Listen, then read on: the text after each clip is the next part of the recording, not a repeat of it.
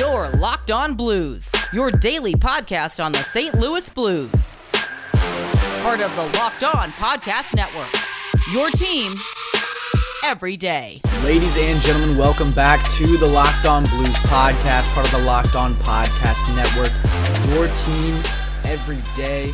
I'm Thomas Welch, and today we've got a fun episode in store for you. A little bit of blues news, a lot of stuff going on. Some more players hit the COVID list, a couple key names coming back into the lineup. The Blues' next game uh, is on the 29th. That is Wednesday versus the Edmonton Oilers, and we also have the Winter Classic coming up.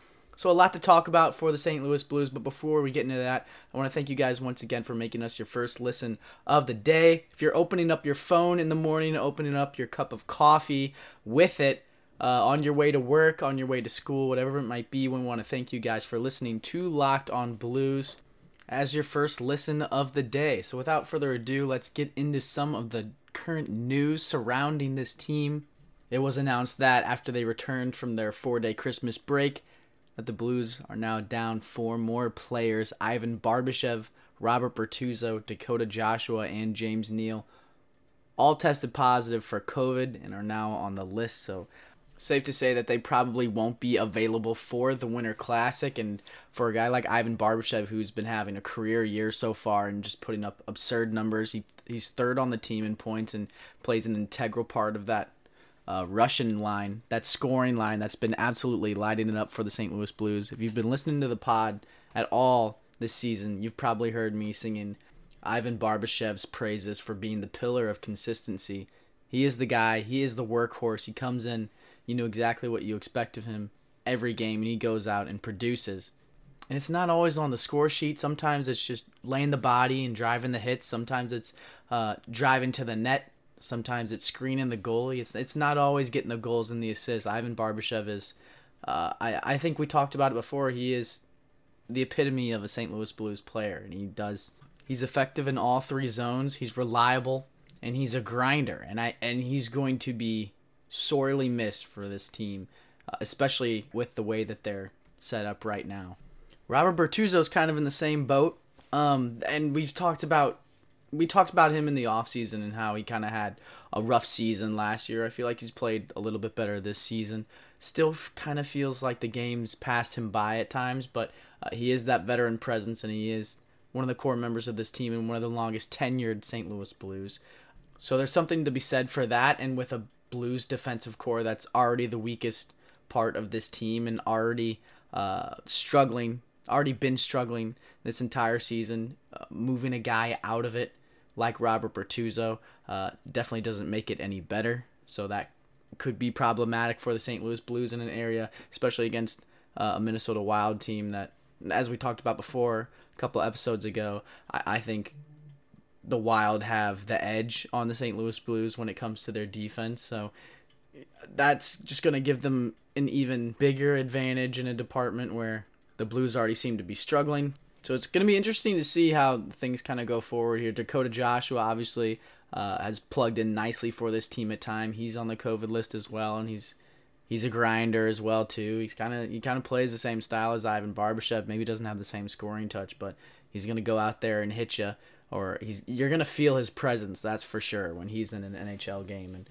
um, so losing him from the lineup is not ideal. And James Neal obviously uh, has not seen a lot of ice time at all this season. This season between the injury and now being on the COVID list. Uh, it seems like the guy just can't catch a break. So those are the four guys on the COVID list for the St. Louis Blues. Like I said, they probably will not be in the lineup for the Winter Classic in the foreseeable future. But we did get some lines from Lou Korac, and there are some updates. It looks like Robert Thomas and Jordan Kyrou will be making their return to the lineup, so that is promising. Brayden Schenn seems like he is close to his return as well. So I'll just give you guys the full practice lines, and then we'll kind of break them down from there. So, uh, as reported by Lou Korac on the 27th at 11 a.m., uh, the Blues had Saad, O'Reilly, and Perron on the first line. So David Perron coming back into the fold as well. Things you love to see. Absolutely that.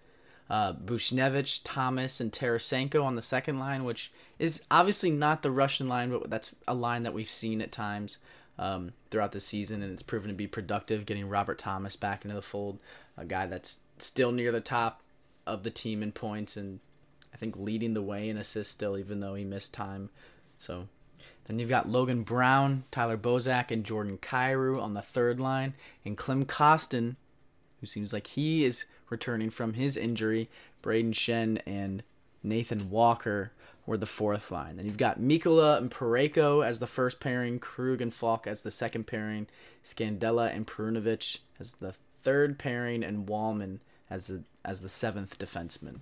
Uh, and then Binnington, Husso, and Lindgren, obviously. So that's kind of how the practice line shook up. Uh, Nathan Walker absolutely playing out of his mind. You'd love to see him uh, skating with that fourth line and maintaining his spot in the roster even after uh, a lot of these guys are coming back. He's got, he's got the hot hands, dude. Guy's the first Australian in NHL history to score a hat trick. So to keep his spot in the lineup and then pair him with a guy like Klim Kostin, who's coming back into the fold and uh, wants to make a name for himself. Obviously, a lot of guys have come in and out of this lineup, Nathan Walker included. Scott Perunovich has been the hot commodity at times. Uh, Logan Brown has been the hot commodity at times. I feel like all these young guys keep coming up uh, and getting their praises sung by the media consistently. Uh, but outside of that two goal effort from Klim Kostin earlier this season, that hasn't really been the case. And so I'm sure he wants to get a little bit of that attention. And uh, I want him to get it too. So Jordan Kyrou, obviously getting him back healthy is huge for this team and the way that it moves forward. And Thomas, obviously, at the same time, you you have to mention those guys in the same breath because, as we talk about on this podcast all the time, they they really are essentially uh, the future of the St. Louis Blues and kind of the next the next in line, the changing of the guard for the core, if you will.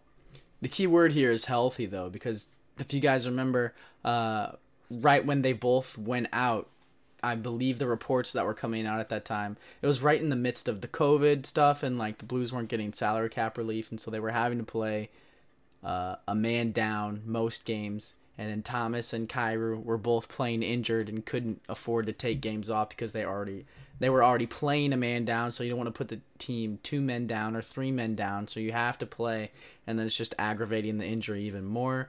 Or even if it's not aggravating the injury, the guys who are dealing with the injuries can't play to their full extent. So getting them back, but not just getting them back, getting them back 100% healthy to where they can play the game of hockey that they're fully capable of, I think is crucial for this team moving forward. Now, speaking of moving forward, we're going to have to move forward to the Edmonton Oilers game on Wednesday against the St. Louis Blues. But before we do, I want to move forward with you guys and our friends over at Built Bar because it's the new year, so that means New Year's resolutions.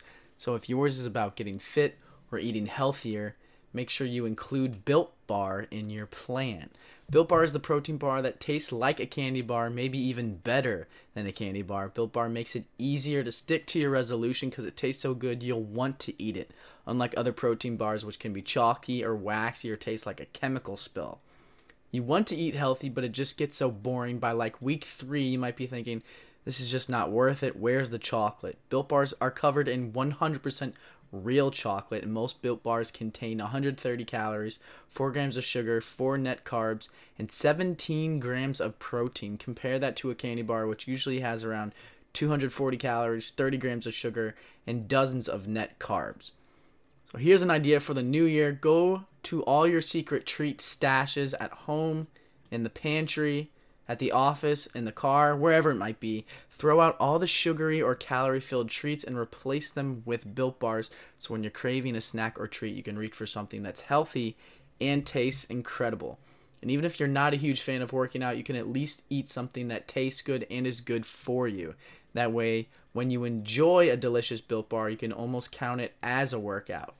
And there's so many flavors to choose from coconut almond, peanut butter brownie, raspberry cookies and cream, salted caramel, mint brownie, and many, many more. In fact, Built Bar is always coming out with new limited time flavors. So check out built.com often to see what's new. Go to built.com, use the promo code, and get 15% off your order promo code locked15 for 15% off at built.com. That is promo code locked15 for 15 for 15% off at built.com. Don't go anywhere. We'll be right back. All right, so the Edmonton Oilers are in town once again as they face off against the Blues on Wednesday. They still have Connor McDavid, they still have Leon Draisaitl, and they're still an absolute wagon. So this is going to be a very tough and difficult test for St. Louis Blues team. Uh, that's still kind of decimated by COVID and decimated by injuries. Thankfully, as we talked about, Jordan Kyrou and Robert Thomas will be back. And if you guys remember, uh, the last time these two teams faced off in St. Louis, Jordan Kyrou had a pretty good game. He was getting under the skin of Connor McDavid. Uh, even burned him a couple times on the ice, so that was cool to see. He had a power play goal, uh, but the inevitable Connor McDavid scored as well, and Kailer Yamamoto in the final minute of regulation put the Oilers up five to four, and they ended up winning the game. I was actually at that game. Uh, it was brutal because it felt like the Blues did such a great job of battling back throughout the game.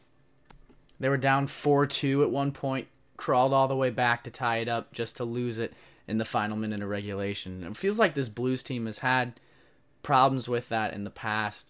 And it's always it always seems like it happens in the last minute of a period or the last minute uh, of an entire game, and it's just it's so backbreaking for teams. And I think I don't know, maybe that's a reason why the Blues kind of seem to be a step behind right now. And I don't know. Obviously, it's a long season, and if you can go from last in the league to first and winning a Stanley Cup, there's no reason to think that this Blues team isn't capable of winning a Stanley Cup too, right?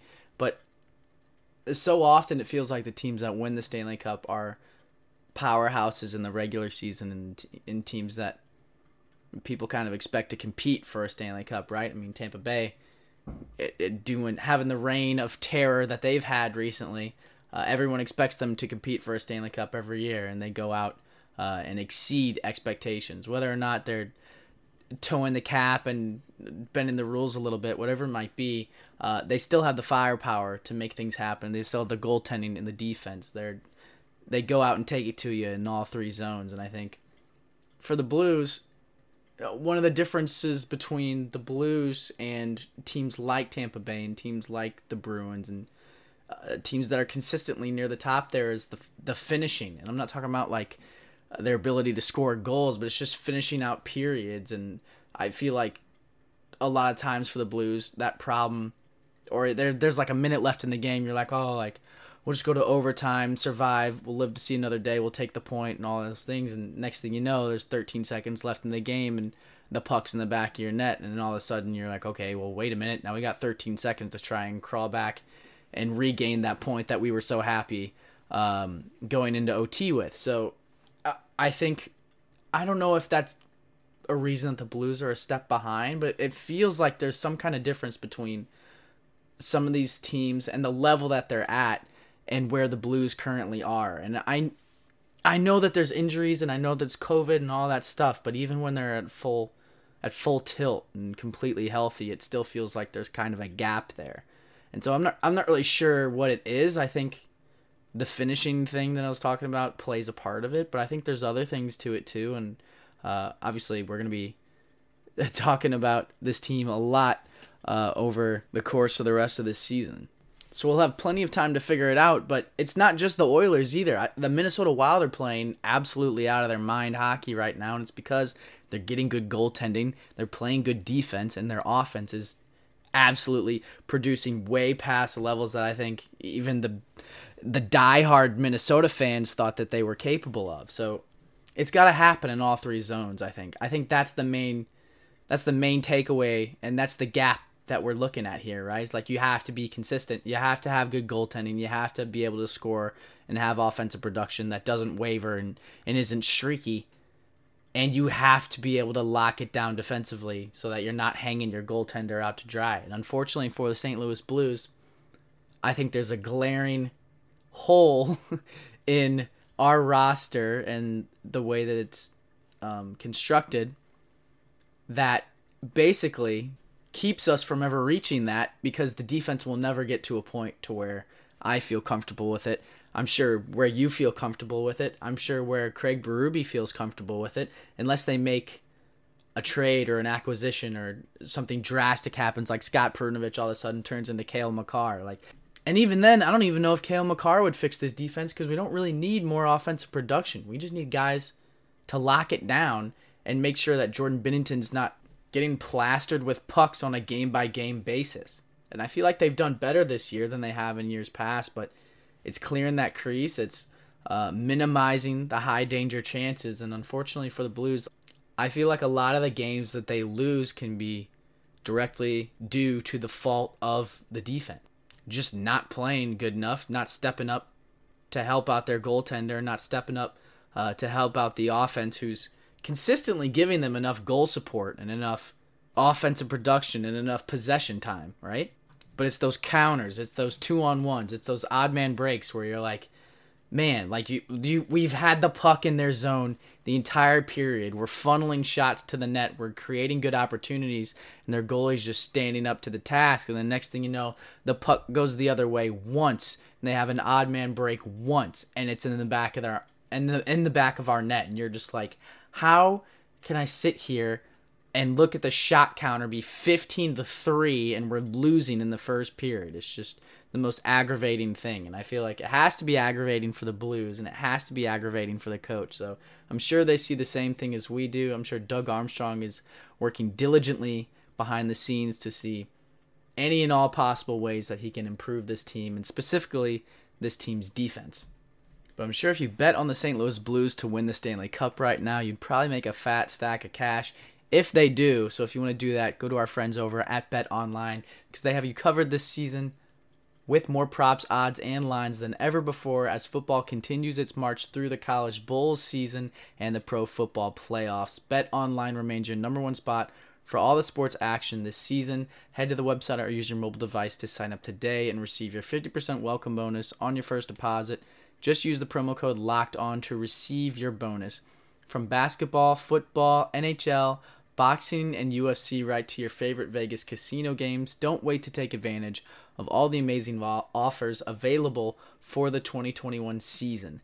Bet online is the fastest and easiest way to bet on all your favorite sports, so don't wait to take advantage of all the new amazing offers available at Bet Online where the game starts. When we come back, we're going to preview the Winter Classic game. We just did the Edmonton Oilers.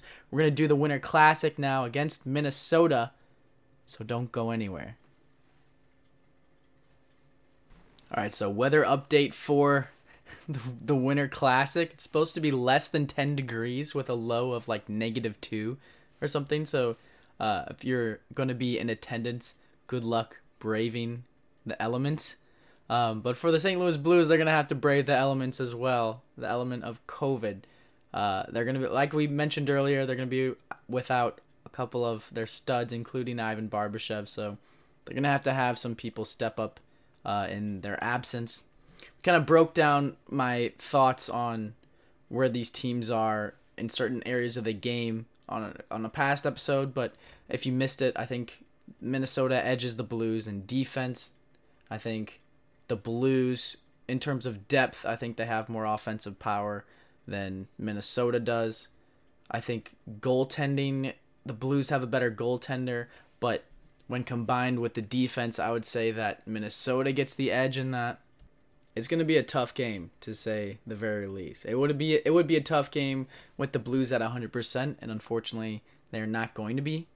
But then again, nobody wants to see a slaughter in the Winter Classic, right? Everybody loves a good nail biter. So, uh, hopefully Minnesota and St. Louis will give the fans what they want in a highly entertaining hockey game that every hockey fan can enjoy.